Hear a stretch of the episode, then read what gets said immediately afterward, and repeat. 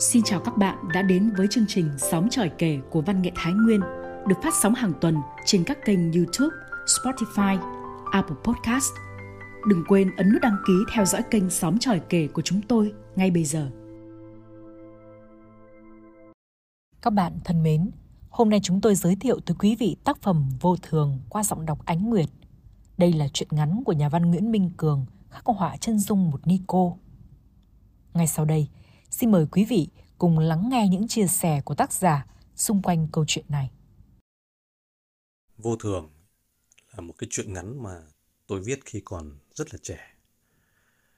À, đó là một câu chuyện dựa trên một cái cái cảm hứng, à, một cái câu chuyện có thật về một cái Nico à, rất là nổi tiếng ở cái chùa làng Yên Mẫn, xứ Kinh Bắc ngày đấy thì uh, anh em chúng tôi là những cái ờ, trai chưa vợ thì thường uh, nghe nhiều huyền thoại về cái cái cái cái Nico này. Và cái cái Nico mà trụ trì cái chùa này luôn đấy thì, thì cô ấy uh, nổi tiếng là xinh đẹp. Và có rất nhiều những uh, gọi là tài tử gia nhân đến vãn cảnh chùa nhưng mà mục đích chủ yếu là để mà xem mặt. Ờ, cái cô Nico này. Đấy. và từ những cái, cái cái câu chuyện có thật như thế thì anh em chúng tôi cũng rất là hiếu kỳ và cũng đến. À, đến thế rồi thì cũng à, rồi lại về bàn tán nhau à, về cái Nico ấy rằng là tại sao mà cô ấy lại đi tu.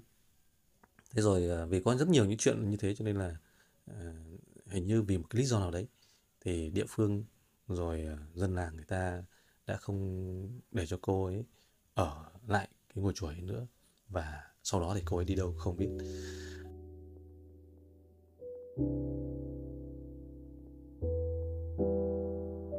Sau 5 năm làm đại diện tại một cơ quan thường trú ở Hoa Kỳ, Hạnh về tòa soạn công tác.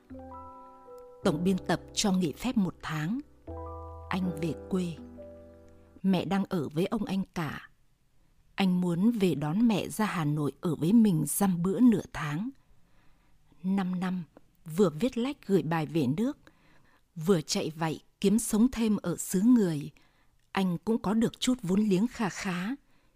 Nghĩ đến mẹ già phải ở với người chị dâu keo kiệt, chi ly, nhiều lúc thấy đáng dạ mà chẳng biết làm thế nào. Năm năm trôi qua, xã ngoại ô của anh đã trở thành phường, làng anh trở thành khu phố. Những người dân hôm xưa vật vã với đồng ruộng, giờ thoát đổi đời. Làng Anh vốn làng quan họ cổ, giờ là khu phố karaoke đèn đỏ, đèn xanh, tiếng nhạc sập sình. Mẹ Hạnh béo khỏe hơn. Bà vỗ đánh đốp vào vai anh. Mày tưởng mẹ mày khổ như ngày xưa à? Bây giờ tao có thế có lực rồi. Chúng nó còn phải cạnh cục tao nữa ấy chứ. Vừa rồi chuyển đổi đất nông nghiệp thành khu đô thị mới, tao có dăm xảo ruộng, được tính thành 10 định suất. Cứ hai định suất rưỡi là được một lô đất ở. Một lô đất bây giờ mày biết bao nhiêu tiền không? Đường to hướng đẹp là 3 tỷ, đường nhỏ hướng xấu cũng trên dưới tỷ rưỡi. Mẹ dành một lô phần của mày đấy. Được giá tao sẽ bán đi, tậu cho mày cái ô tô đi phóng viên cho nó oai. Thời buổi bây giờ người ta quen sợ dạ, lạ sợ áo quần, Mày đi viết lách bằng xe cộ bóng lộn người ta mới nể. Độc lá nó mới về con ạ. À. Nghe mẹ thao thao nói, Hạnh chẳng biết mình nên buồn hay vui. Làng xã đổi đời, người quê thành người phố cả rồi. Mẹ anh, bà nông dân vốn hiển như đất cũng có những đổi khác. Nhưng thôi, thế là tốt rồi. Chẳng phải lo mẹ một nắng hai sương nữa. Chiều muộn, mẹ Hạnh mua lễ dục anh ra chùa. Con đi xa về thì phải ra chùa mà thắp hương lễ Phật. Bố mẹ mất sớm, đời tao khổ nhiều, nhưng tao kiên trì lễ Phật, rồi thì Phật cũng độ cho đời sống ngày càng khấm khá. Chùa làng mình thiêng lắm, lại được đặt đúng hướng phát giàu sang phú quý. Chả thế mà lúc đầu người ta định đưa xã bên thành phường kia đùng một cái lại chuyển sang xã mình. dân ta mới mở mày mở mặt với đời. Đình chùa làng mình không thiêng thì làm gì mà được.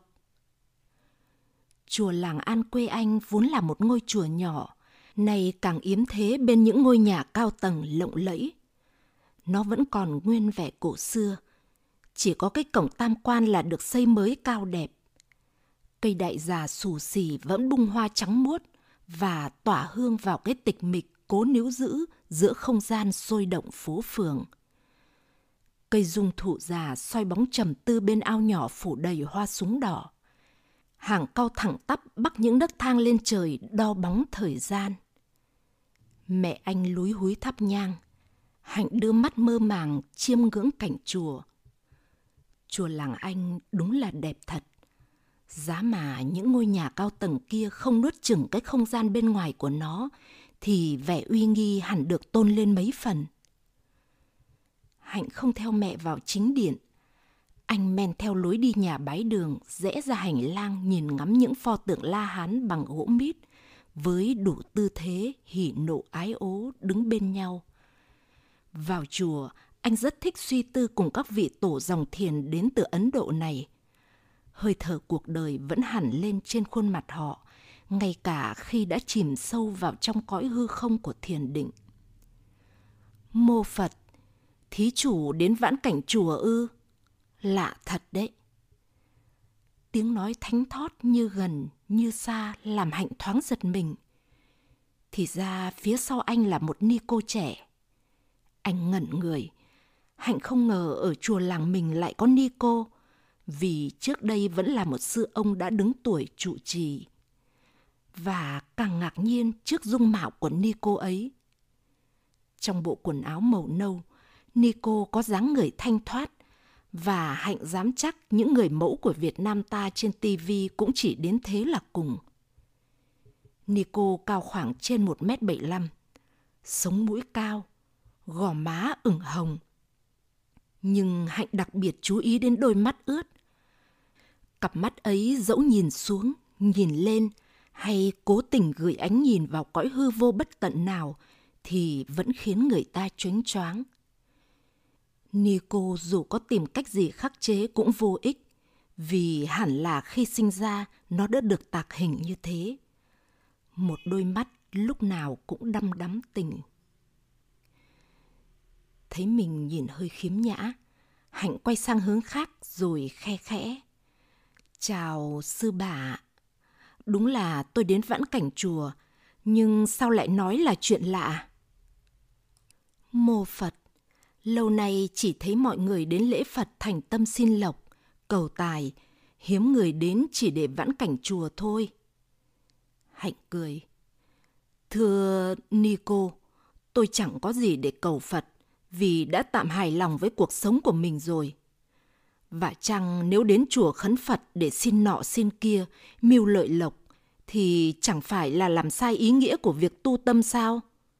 Nhà Phật chẳng dạy, đến cửa chùa là để thắp ngọn đèn rực rỡ, soi đêm tối bao năm, khiến cho vẻ hồn nhiên của tấm lòng phóng đãng được yên, làm cho thói bừa bãi của các tính mê lầm được định. Như thế quý hơn biết mấy bạc vàng. Vâng, cảm ơn tấm lòng của thí chủ. Có lẽ thí chủ là người nơi khác đến. Không, tôi người vùng này, chỉ là ít về quê thôi. Hạnh ơi, về thôi con. Nghe tiếng mẹ gọi, Hạnh chào Nico rồi quay đi. Không hiểu sao đứng trước vị Nico thanh sắc này, anh cảm thấy lúng túng. Gần bốn chục tuổi đầu, bôn ba đó đây, gặp đủ loại người, đủ loại con gái chẳng khiến anh mảy may bận lòng. Nhưng đứng gần một Nico xinh đẹp dường vậy, thì quả là lần đầu tiên trong anh xuất hiện cái trộn rộn mà anh không thể lý giải nổi. Nico Thủy Vân nó mồi chài mày đấy à? Sử sãi gì mà lẳng lơ. Mày phải cẩn thận đấy con ạ. À. Từ ngày đến chùa làng mình tu tập, nó làm khối thẳng có máu mặt phải điêu đứng rồi đấy. Mà mày thì trông đẹp trai phong trần thế kia. Sao mẹ nói vậy? Họ là người xuất gia tu hành, đâu phải người thường. Còn mà tù hú, bà con trong cái làng này kể đầy chuyện xấu xa về nó. Không hiểu sao giáo hội Phật giáo tỉnh lại nhất trí cho nó về trụ trì chùa này sau khi sư ông viên tịch. Đấy, mày cứ nhìn vào đôi mắt đong đưa của nó thì biết. Mắt ấy thì tu đến vạn kiếp cũng chưa mon men đến bờ rào nhà Phật con ạ. Bà chị dâu góp chuyện. Ôi dạo, mẹ thật là cổ hủ. Bây giờ thời đại mới rồi cũng phải nghĩ thoáng hơn chứ. Sư sãi thì cũng là người, cũng có những nhu cầu bình thường cần phải được thỏa mãn. Còn chị băn khoăn là không biết Nico Thụy Vân này có phải là sư thật không? Bây giờ ngoài đường ối sư dởm nhá. Bọn con bán hàng ngoài chợ hôm nào chẳng gặp mấy em. Đều áo vàng, áo nâu, đầu chọc, đội bát đội mâm như nhà tu hành thứ thiệt. Hỏi ra mới biết ở dưới xuôi có nơi cả làng cạo chọc đầu giả sư đi bán hương đi khất thực. Đời thế mới đảo điên chứ. Các anh chị thì lúc nào cũng thoáng với trả đãng. Thoáng để nó lấy tiền công đức xây dựng chùa đi mua phấn son làm đẹp à? Sao mẹ biết? Thì môi má nó lúc nào chẳng đỏ. Các ban ngành đoàn thể và nhân dân cả làng đều thấy trướng tài gầy mắt lắm rồi. Hôm qua họp tổ dân phố, người ta nhao nhao đề nghị đuổi Nico đi. Đòi chùa lại cho làng. Thế nó cũng không thọ được bao lâu nữa đâu. Hạnh cười buồn. Mà kể cũng phải. Trong thời buổi này, một cô gái đẹp mê người như thế tìm vào chốn thiền môn thì cũng là sự lạ. Cô ta có thể kiếm được rất nhiều tiền bằng cái sự xinh đẹp ấy ở ngoài đời kia mà. Chiều hôm sau, Hạnh lại đến nhà chùa. Phần vì anh vẫn bị ám ảnh bởi đôi mắt ma mị, mê hoặc của vị nữ tu hành trẻ. Phần vì nhiệm vụ mẹ anh giao cho. Mày đến nhà chùa, hỏi ni cô xem ngày nào tốt có thể cúng khai móng nhập trạch được. Lô đất mẹ dành cho, mày chưa có nhu cầu bán để mua ô tô. Mẹ sẽ xây một dãy phòng trọ cho sinh viên thuê. Tao không tín nhiệm ni cô này đâu. Nhưng điều đáng nói là sách mà sư ông để lại cho cô ấy. Toán sách của tàu, xem ngày giờ bản mệnh đều đúng gần như tuyệt đối. Nico Thủy Vân tiếp hành bên chiếc tràng kỷ trong trai phòng. Cô không cần mở sách vì có lẽ đã quá quen với việc xem ngày giờ cho dân trong làng. Thí chủ nên chọn ngày 12 tới đây mà khai móng. Hoàng đạo vào giờ tí. Sâm sầm chiều thì làm lễ. Nico bỗng quay sang hỏi Hạnh. Thí chủ về quê sinh sống à? Phố mới, đường đẹp, khu này lại sắp có nhiều công trình lớn. Người Hà Nội cũng về đây mua và xây cất nhà cửa đông lắm. Không đâu thưa Nico, rồi cũng sẽ có lúc lá dụng về cội, nhưng chưa phải bây giờ. Chẳng là mẹ tôi xây nhà trọ để cho sinh viên thuê. Cũng phải. Đa số người dân có đất chưa dùng đến trong khu phố này đều xây nhà cho sinh viên, cho công nhân thuê cả. Không làm vậy thì sau này biết lấy gì mà ăn. Nghe nói xã này mấy năm trước là xã nông nghiệp, giờ thì một thửa ruộng cũng không còn. Xin lỗi vì tôi hơi tò mò. Sao Nico lại đi tu? Nico đã nương nhờ cửa Phật từ lúc nào rồi? Cửa thiền níu kéo người ta bởi chữ duyên. Không có duyên sao vào được cửa Phật? Nương nhờ cửa Phật cũng đâu có ai tính ít, tính nhiều. Giác ngộ phút giây có người thành Phật. Trải mấy kiếp luân hồi nhiều kẻ vẫn chưa chọn đường tu, thí chủ ạ. À. Chợt nghĩ đến những lời của mẹ và chị dâu, Hạnh hỏi. Tôi muốn tham vấn đi cô một việc. Bây giờ phải chăng đạo Phật đã có những thay đổi căn bản? Tu hành có phải cũng tự do hơn? Tôi vừa sống mấy năm ở nước ngoài. Một lần qua ngoại ô Paris nước Pháp, tôi thấy có một nhánh của đạo Phật, hình như cũng xuất xứ từ Việt Nam ta. Ở đó tôi thấy khi hành lễ họ có những hành động rất lạ. Thiện nam tín nữ cứ ôm nhau để tụng kinh gõ mõ. Phải chăng đạo Phật đã mở cửa đón luồng gió văn hóa Tây Phương? Hai má ni cô Thủy Vân thoáng ửng hồng. Tôi có biết về pháp môn này. Họ chủ trương hành thiền, tức là thiền mọi lúc, mọi nơi. thí chủ cũng thấy đó là một phương pháp không tưởng. Về căn bản, tu hành là lánh xa thất tình lục dục. Thiện nam tín nữ bên nhau, nếu không có đạo hạnh cao vời thì làm sao vượt qua ái ố mà tiềm nhập niết bàn. Đó chẳng phải là viên lâm tịch mịch vô nhân quản, lý bạch đào hồng tự tại hoa hay sao? Vườn cây không người cai quản, hoa mận trắng hay đỏ là tùy theo hoa. Đây là một ý thơ của tổ trúc lâm Trần Khâm, Trần Nhân Tông. Không ngờ như cô trẻ này cũng hiểu biết nhiều như vậy. Hạnh thầm ngạc nhiên. Anh thấy mình có lẽ đã quá đa nghi và tưởng tượng ra quá nhiều điều không đúng từ đôi mắt của Nico rồi. Nico từ đâu tới làng tôi? Nico Thủy Vân đã khe khẽ đứng dậy, uyển chuyển bước ra ngoài. Bước chân tu hành được dẫn dắt bởi khói hương cửa Phật. Ta chẳng biết từ đâu tới, chỉ biết con đường ta đi và nơi ta sẽ đến mà thôi. Tiếng nói cùng tiếng chân lạo xạo trên những bông đại trắng. Hạnh nhìn theo dáng người thướt tha ấy mà lẩm bẩm. Cô gái này từ đâu tới vậy? Cô nàng từ trong vòng tay thằng Đạt bước vào thiền môn ông nhà báo ạ. À. Thằng Long tập một ly đầy chivas vào miệng và cười lớn. Mấy năm rồi mày mới về nước thăm bọn tao. Hôm nay gặp nhau đây, mày đừng có gây xích mích với bạn bè. Tao nói cho mày biết, ni cô ấy vốn là người của Lý Trưởng Đạt, bạn mày đấy. Thằng Đạt gầm ghè. Thằng doanh nhân mất dậy kia, mày có im đi không? Đừng có mà theo dệt vu khống nhé. Tao tuy chỉ là trưởng khu, không to nhưng cũng là cán bộ nhà nước.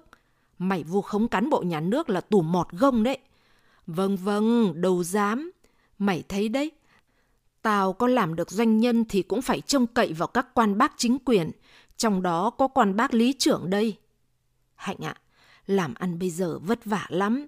Tao cứ phải là cúng từ thằng bạn đạt của bọn mình trở lên đấy. Mày còn ý kiến gì nữa? Chính quyền thành phố này không yêu ái mày thì liệu dự án nào mày cũng xẻo được hàng chục hết mà triển khai đầu tư này nọ hay không? Thôi đi mày, để nhận được đất cát, bọn tao cũng phải vật vã làm giải tỏa đền bù, rồi đầu tư biết bao nhiêu tiền của công sức, mà thu hồi vốn sinh lời cũng cần phải có thời gian. Đâu được như mày. Làm trưởng khu đúng vào giai đoạn làng trở thành khu phố, đến giờ chắc mày cũng sở hữu vài chục lô là ít. Chính quyền chia định suất đất ở sau khi bị thu hồi ruộng. Dân không có vốn trả tiền cơ sở hạ tầng cho nhà nước – được định suất thì bán lúa non lấy vài chục triệu một lô, cộng với tiền đền bù đất nông nghiệp bị thu hồi ăn chơi xá láng. Mày làm quan nên tầm nhìn cao rộng hơn họ, đã nhanh tay bỏ vốn mua về. Bây giờ mỗi lô đều bạc tỷ, mày tha hồ mà ăn chơi phẻ phỡn.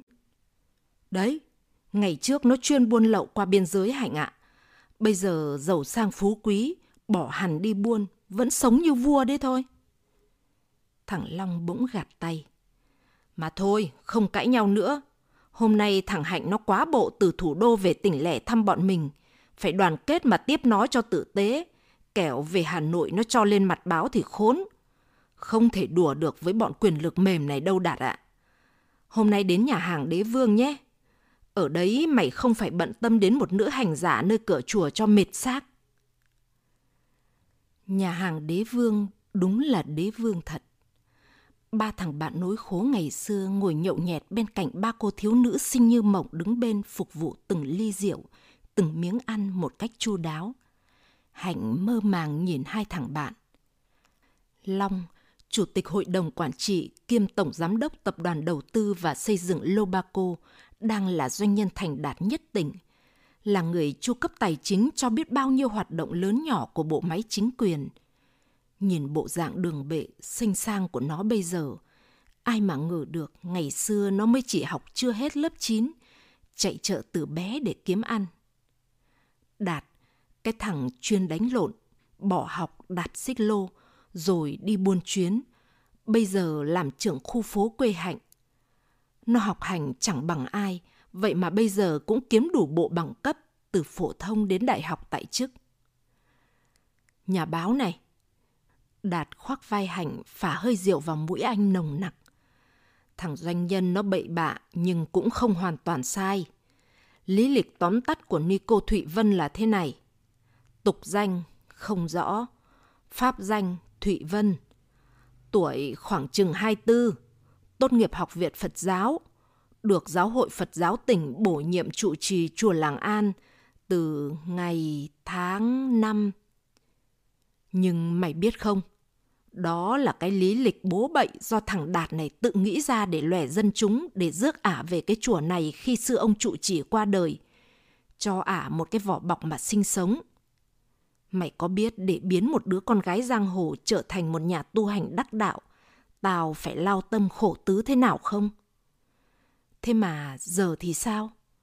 Ba năm qua cũng là ba năm dân phố làm ăn khấm khá, Bọn cỏ đất lộc mỏng lộc dày đua nhau cùng tiến vào chùa. Bọn doanh nghiệp đứng trên địa bàn khu phường lãi lớn lãi to cũng đem đến cúng chùa. Dân đổi đời cũng trích một phần nhỏ gia sản tống vào hòm công đức. Chùa bỗng nhiên thành cung vua. Và đứa con gái giang hồ chợt quên rằng mình vốn là một nhà tu hành dởm. Mày thấy con nực cười không? Hạnh gạt tay đạt ra. Mày ăn nói bậy bạ, Tao thấy cô Thụy Vân rất tinh thông Phật Pháp. Chẳng có lẽ... Đúng đúng, Phật Pháp chẳng những tinh thông mà giảng đạo còn rất có duyên. Với gò má lúc nào cũng ửng hồng, với đôi môi chúm chím, với ánh mắt vô cùng tình tứ. Thằng Long tán thưởng. Hạnh ơi, mày phải biết rằng mấy năm nay, chùa An tấp nập khách thập phương một phần là nhờ Nico Thụy Vân này. Và theo thống kê, nếu trước đây rất hiếm đàn ông đến chùa, thì giờ đây tỷ lệ đàn ông phải chiếm đến trên 70%. Mày chỉ là một trong số vô vàn đấng nam nhi gặp Nico rồi ngộ đạo thôi.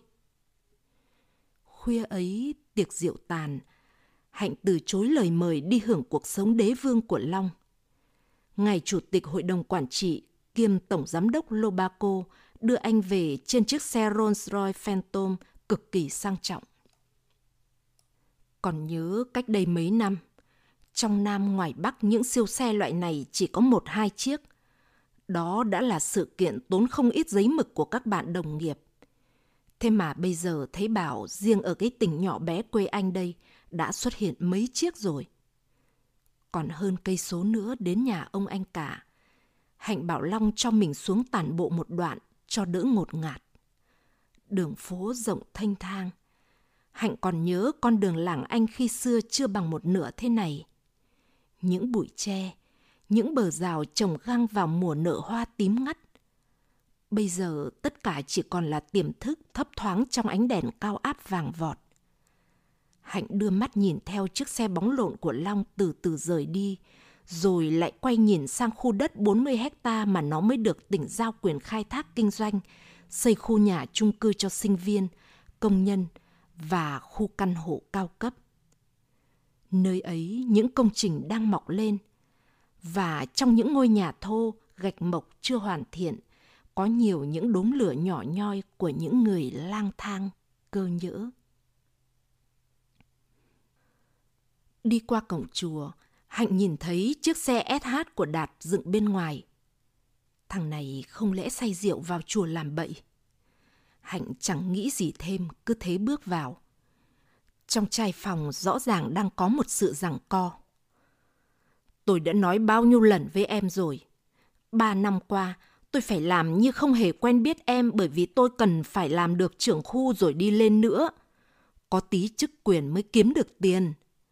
Và lại tôi cũng không thể ngay một lúc thuyết phục được anh em họ mạc chấp nhận em khi mà đã có vợ, có con – Bây giờ tôi đã kiếm được đủ tiền.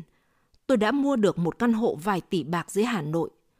Tôi sẽ đưa em xuống dưới đó. Em sẽ đẻ cho tôi một thằng con trai. Đó chính là điều chúng ta đã thỏa thuận trước đây khi tôi đưa em về từ bên kia biên giới. Không, xin ông hãy tự trọng. Tôi đã là người quy y cửa Phật. Ông hãy quay về và để tôi được chọn kiếp tu hành. Tu ư? Cô tưởng là cô có thể tu được à? Dễ dàng cho cô quá nhỉ? Cô nghĩ mình là ai? Là ai? Nếu tôi không liều mạng sống cứu cô về đây, có lẽ cô đã xuống địa ngục trong cuộc thanh trừng băng nhóm năm ấy rồi. Để bây giờ còn muốn Nam Mô Phật mà mong thành chính quả.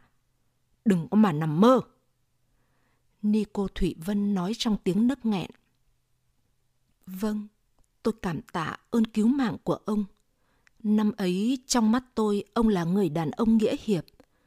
Tôi cũng đã nghĩ mình sẽ theo ông, dù có làm thê thiếp không danh phận cũng cam lòng. Nhưng cuối cùng tôi lại quay về cửa Phật. Ông cũng biết tôi vốn là con cửa Phật từ lúc lọt lòng. Dòng đời cay nghiệt cuốn tôi ra, nhưng rồi chính ông lại đưa tôi trở về. Đó là duyên phận. Không có nì cô hay sư bà gì hết. Đường đời của cô sẽ do tôi sắp đặt. Đó mới là duyên phận duy nhất. Im lặng một lát, rồi hình như có tiếng hầm hè. Rồi tiếng ni cô Thủy Vân thất thanh. Tôi xin ông, ông đừng làm ô uế cửa chùa. Hạnh biết mình phải ngăn cản một điều tồi tệ sắp xảy đến. Và anh xô cửa lao vào trai phòng. Anh quắc mắt nhìn thẳng vào thằng bạn học cũ. Đạt, mày làm ơn hãy để cho Nico yên. Đạt bất ngờ trước sự xuất hiện của Hạnh. Nhưng nhìn vào đôi mắt Hạnh, anh ta biết mình cần phải làm gì. Đạt đưa mắt lườm Nico Thụy Vân một cái rồi xô cửa bỏ đi. Con SH rổ ga phóng xa rồi mà ánh mắt ngầu đỏ hắn ném lại vẫn vương quầng lửa trên mặt Thụy Vân. Nico Thụy Vân ôm cây cột lim ngước đôi mắt đẫm lệ nhìn Hạnh. Ký ức từ xa xăm vọng về theo từng lời kể của cô. 14 tuổi, sau khi học hết trường xã, Thụy Vân rời chùa đồng trên đỉnh núi Mẫu, chia tay sư phụ về trường trung học Phật giáo tu học. Tại trường, cô bắt đầu tiếp xúc với giáo lý của nhà Phật, ngộ ra nhiều điều. Cô tin vào thiện tâm của nhà Phật. Cô tin rằng tâm tức Phật, tức tâm. Cho đến một ngày, giáo thọ phụ trách của cô tiếp một vị khách đặc biệt. Đó là một đại ca buôn hàng lậu qua biên giới. Hắn ta tuy còn trẻ nhưng khét tiếng dọc đường biên cao lạng. Hắn là người đã hiến tặng cả ô tô cho nhà trường và tặng riêng cho giáo thọ kia. Người thường xem ngày xem giờ cho những chuyến hàng xuôi lọt của hắn, rất nhiều thứ có giá trị. Trong buổi viếng thăm ấy, Nico 18 tuổi học năm cuối trường trung học Phật giáo có dáng người cùng một hoa khôi đã lọt vào mắt hắn. Sau đó người ta kết luận Thụy Vân phạm giới luật và phải ra khỏi trường. Trở về chùa Đồng thì vị sư già trụ chỉ năm xưa đón cô vào cửa Phật từ lúc lọt lòng đã qua đời. Chúng tăng chùa Đồng đóng cửa, không nhận cô.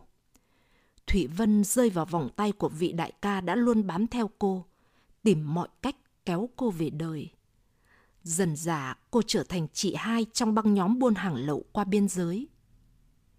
Ác giả ác báo, rồi thì cũng đến lúc vị đại ca kia xa lưới pháp luật.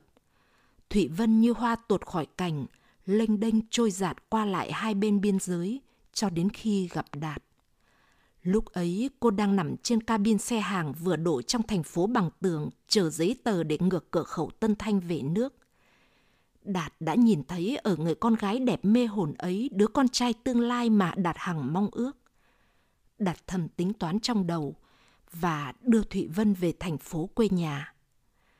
Bằng quan hệ của mình, Đạt xin cho Thụy Vân về chùa An làm ni cô thay sư ông mới qua đời.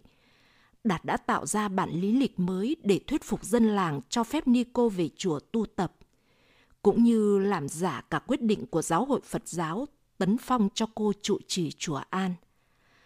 Mục đích của Đạt là tạm thời giữ Thụy Vân bên mình. Sau khi kiếm đủ tiền sẽ mua cho cô một căn hộ ở Hà Nội để kiếm thằng cu núi dõi. Nhưng sự đời không được như ý muốn của Đạt. Đất lề quê thói, dân trong làng luôn xét nét kỹ càng những quan xã, quan thôn. Hơn nữa, khi làm ăn khấm khá, người ta lui tới chùa An hàng ngày, càng khiến cho Đạt không dám đến gần người trong mộng. Cô gái mà Đạt buộc giả làm ni cô cứ như vậy sống những tháng ngày tụng kinh, gõ mõ, đọc sách của vị trụ trì tiền nhiệm để lại và dần già quên đi năm tháng cuộc đời. Cô thấy như mình đang dần trở lại với đường tu. Xin thí chủ hãy giúp tôi rời khỏi nơi này. Nico Thụy Vân dừng lời kể, ngước ánh nhìn tuyệt vọng về phía Hạnh, buông ra một lời cầu cứu. Hạnh tiến lại gần Nico, đưa bàn tay ra cho cô nắm. Đúng lúc ấy, cánh cửa chai phòng khép hờ từ lúc Đạt bỏ đi bỗng nhiên bật tung ra. Bắt quả tang Nico Thụy Vân bại hoại cùng đàn ông làm ô uế chùa làng. Sau tiếng hô hoán là sự xuất hiện của bảy tám dân phòng. Hạnh thấy đầu óc mình choáng váng. Nico Thụy Vân gần như xỉu trên cánh tay anh. Từ những nhà xung quanh chùa, rất nhiều bóng người đi vào, nhốn nháo. Một ngày trôi qua, Hạnh không dám bước chân ra khỏi nhà. Anh muốn chạy ngay về Hà Nội để tránh những lời đàm tiếu, nhất là những câu nói khi móc máy khi đay nghiệt của bà chị dâu. Nhưng không hiểu sao, anh chưa đành lòng bỏ đi. Long đến chơi nhà, anh đi thẳng lên gác hai để tìm Hạnh. Vụ xì căng đan của mày xem chừng còn lớn hơn cả việc Tổng Giám đốc IMF bị truy tố về tội cưỡng bức cô hầu phòng đấy nhỉ? Tao đến kiểm tra các công trình đang xây dựng trên địa bàn của thằng Đạt. Thấy cánh công nhân cũng kháo nhau chuyện mày cùng đi cô Thụy Vân hú hí. Đừng nhìn tao với con mắt ấy. Đấy là miệng lưỡi thế gian. Chứ tao thì còn lạ gì mày. Cái ngữ như mày thì dù có dí gái đẹp vào tay cũng dễ ra. Chứ làm sao có gan hùm như vậy. Nghe chuyện tao đã biết ngay mày bị thằng Đạt chơi khăm rồi. Cái thằng đều đến thế là cùng. Hạnh nói trong uất ức. Long ơi, tao nhờ mày hãy nghĩ cách cứu giúp Nico Thụy Vân. Tao tin cô ấy là người tốt. Mày tốt tính nhưng mà yếu đuối và dễ tin người lắm. Nhưng thôi, được rồi. Nể mày, tao sẽ đưa cô ấy rời khỏi chùa An một cách an toàn. Nhưng mày phải nhớ không được bảo thằng Đạt là tao làm chuyện này nhé. Bây giờ thì nghỉ ngơi đi. Sáng mai tao đón mày sớm. Cho mày anh hùng cứu mỹ nhân. Sáng hôm sau, Long đến đón Hạnh trên một chiếc xe 16 chỗ. Hạnh ngạc nhiên khi trên xe có hơn chục tăng ni Phật tử. Sao mày làm lớn chuyện vậy? Long cười khỉ khỉ. Toàn sư giả đấy. Vậy là trong lúc bọn choi choi được Đạt huy động đến đang nhăm nhe vào chùa An để ném ni cô Thụy Vân ra đường, thì một đoàn tăng ni Phật tử miệng niệm Nam Mô tiến qua cổng tam quan. Họ đàng hoàng lễ Phật rồi đàng hoàng đón ni cô Thụy Vân lên xe. Trước khi lên xe, một vị trong đoàn còn tuyên bố với toàn thể nhân dân – Giáo hội Phật giáo đón Ni cô Thụy Vân về Hà Nội để tu tại một ngôi chùa khác.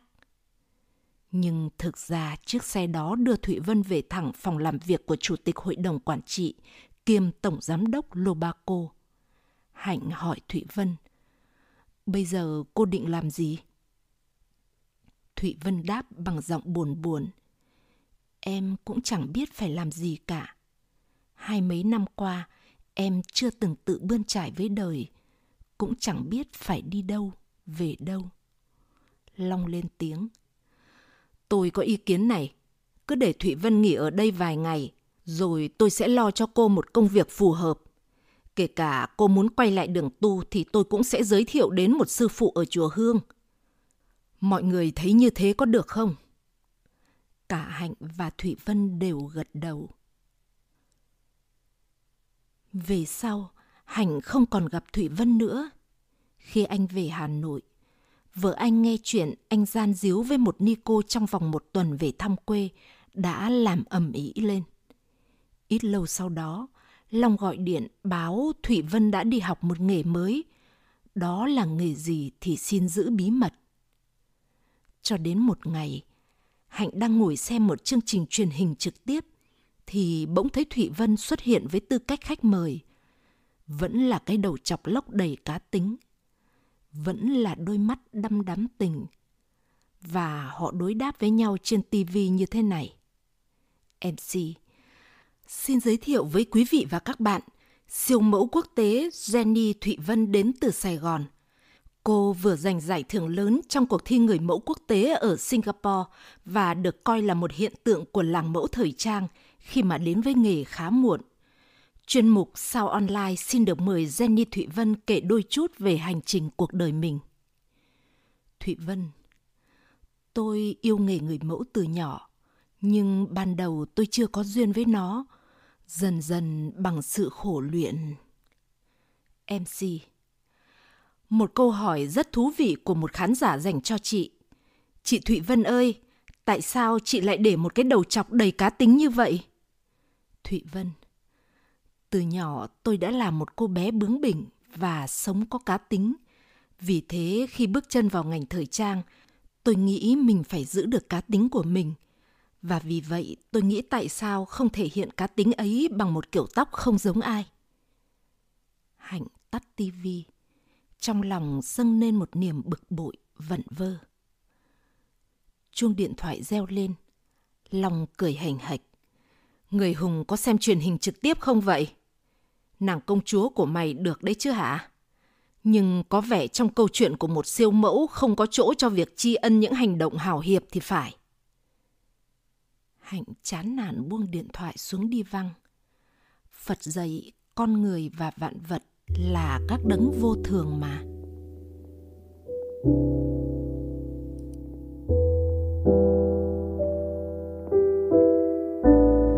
Các bạn thân mến, chương trình đọc truyện của chúng tôi xin tạm dừng tại đây. Hẹn gặp lại các bạn vào chương trình sau. Tạm biệt và thân ái.